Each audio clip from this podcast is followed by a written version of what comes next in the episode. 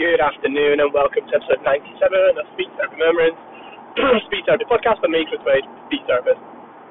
Almost home, only about two hours from home, which is quite good. Um, so, I went to assess a little one today and they were five years old. Uh, they had a global developmental delay diagnosis and they're autistic. Um, they may have other diagnoses, um, however, just waiting on EP, SLT, and OT assessment kind of reports. Uh, one of them's come from me. Um, and this little one, so five um, local authority uh, preferred school was a mainstream school without without a teaching assistant. Um, parents preferred school was a specialist setting. Parents did try um, the local authority special school, but unfortunately they said they couldn't meet needs, just like the mainstream school said they can't meet needs. So at the moment, it's, um, the placement seems to be pretty clear because both local authority schools are saying they can't meet the child's needs, and this is without knowing what the recent assessment results are, um, or assessment report recommendations.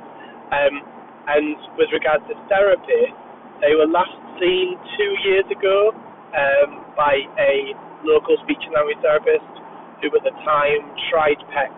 PECS didn't work at all, um, and it was abandoned, and parents were given kind of um, advice to go um, and then discharged from service. So this little one has um, beginning to put words together to make short phrases, but not to request them to label things on interest. Um, there's quite a bit of echolalia, no signing, uh, quite a lot of vocalizations that, are, that, uh, that don't appear to have intention in terms of communicative intention.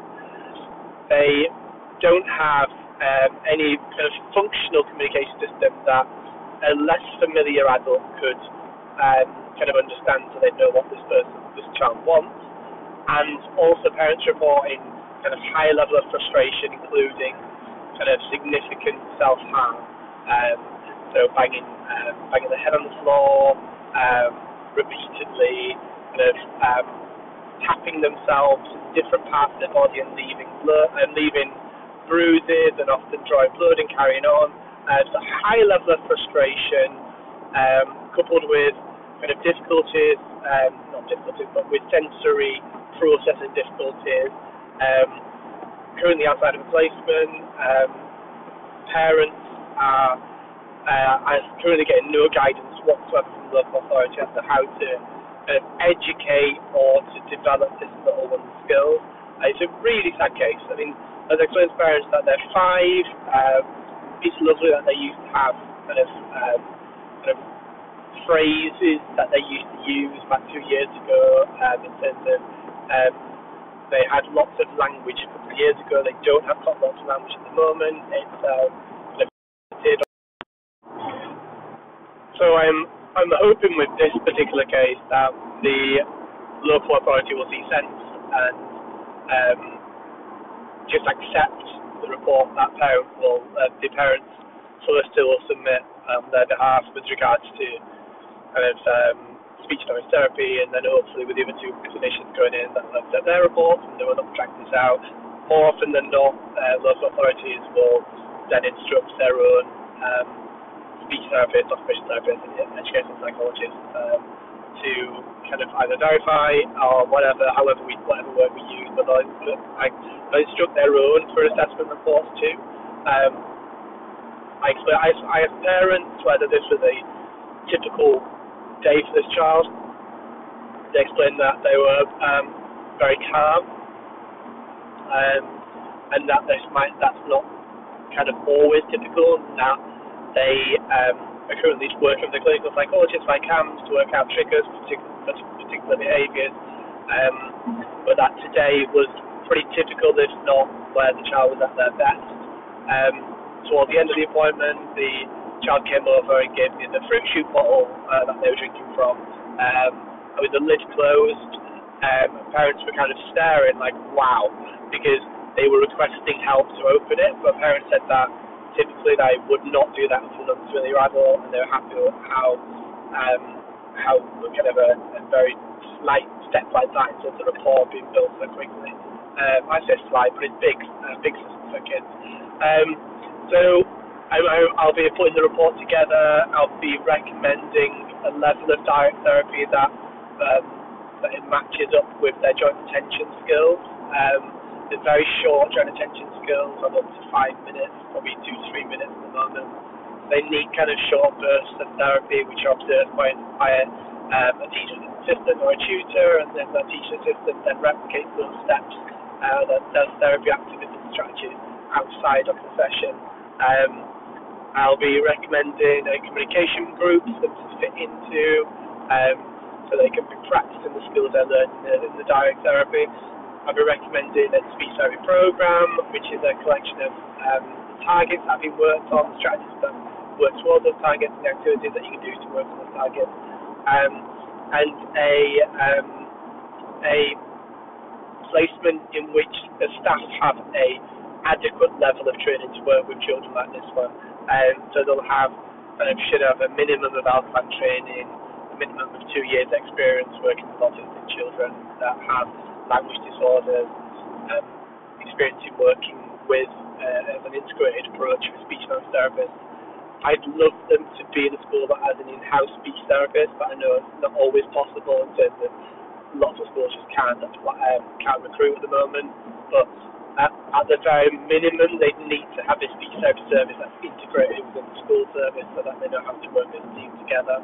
Um, is this child's kind of bread and butter of what I'm seeing at the moment um, in terms of kind of children that have been outside of speech therapy services that have significant speech language and communication needs. Um, children that you really question why they're not being seen at all, um, not even for a review, and why it's been two years since they were last seen. Um, and I think, as I was explaining to parents, um, a lot of what I hear from parents is that they're told, oh, it's because of their autism. Um, and it, parents are often made to feel that the autism is um, something that is limiting the child's development and restricting their uh, the, the ability to develop particular skills, such as communication and interaction skills. Um, and that's absolute rubbish. Um, yes, it has an impact, but that's why we have speech therapists that specialise in autism specialise in neurodevelopmental disorders and in um, and in language disorders because we can have an impact. Um, when we were trying to work out where this child's understanding of language was, um, uh, Mum gave an example of how when they walk, when they used to walk alongside the canal, they would um, walk really close to the edge. Um, and she said uh, the type of sentence that she'd say to try and stop them would be "Don't don't walk so close to the water. Um, and we broke we broke it down, and I said, look, we the, all children are complex, but if you can imagine what's going on with that child's head and that child's body when they hear that instruction, you have to think about what the environment's like at that point. Is it loud? Um, is, is there a plane going by? Is there a bird going by? What's the temperature outside like? Um, are they too hot? Are they too cold? What what are they feeling in terms of their the uh, the clothes that they wear, and if they've got a label that's itching them, and they've got a pair of shoes that um, that they have to stamp with in order to feel where they are. Um, do, do they, um, is, is the path they're walking on um, stone or cobbles, or is it grass? Are they working, walking walking right close to the edge? Because that's where the harder surface is. So it gives them more feedback when they've got their feet down.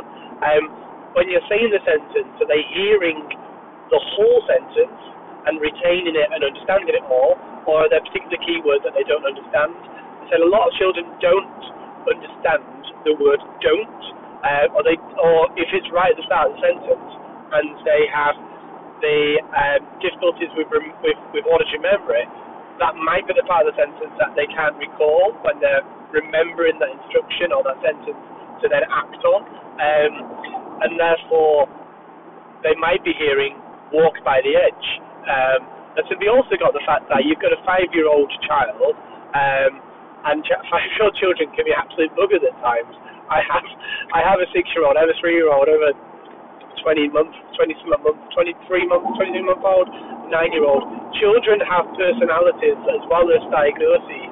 Um, and I think you've got a lot of things that you've got to pull apart there from a behavioural, from a sensory, from a from a cognitive, um, and from a, a, a language kind of understanding level and then also, does that child just want to do what they're doing? Are they doing everything else out because they just want to do what they're doing? So there's just so much um, to unpick, and that's why with some children, these specialist settings and the integrated teams of clinical psychology, educational, educational psychology, speech therapy, the family, the teaching team, occupational therapy, uh, the pediatrician, all these different services work well together as a team uh, for children that are more complex. And we know this is a complex child. Um, so I said, look, don't don't don't beat yourself up that there are times where you're it difficult to um, to, to, to manage because children are complex, full stop. Children with complex needs are more complex. Um, and I, I, yeah, I mean, so we, we left it, we left the appointment art with um, lots of positive steps that they can be taking in terms of visual timetables um, and kind of um, helping the child understanding. We talked about some joint attention activities that they could be doing to work on those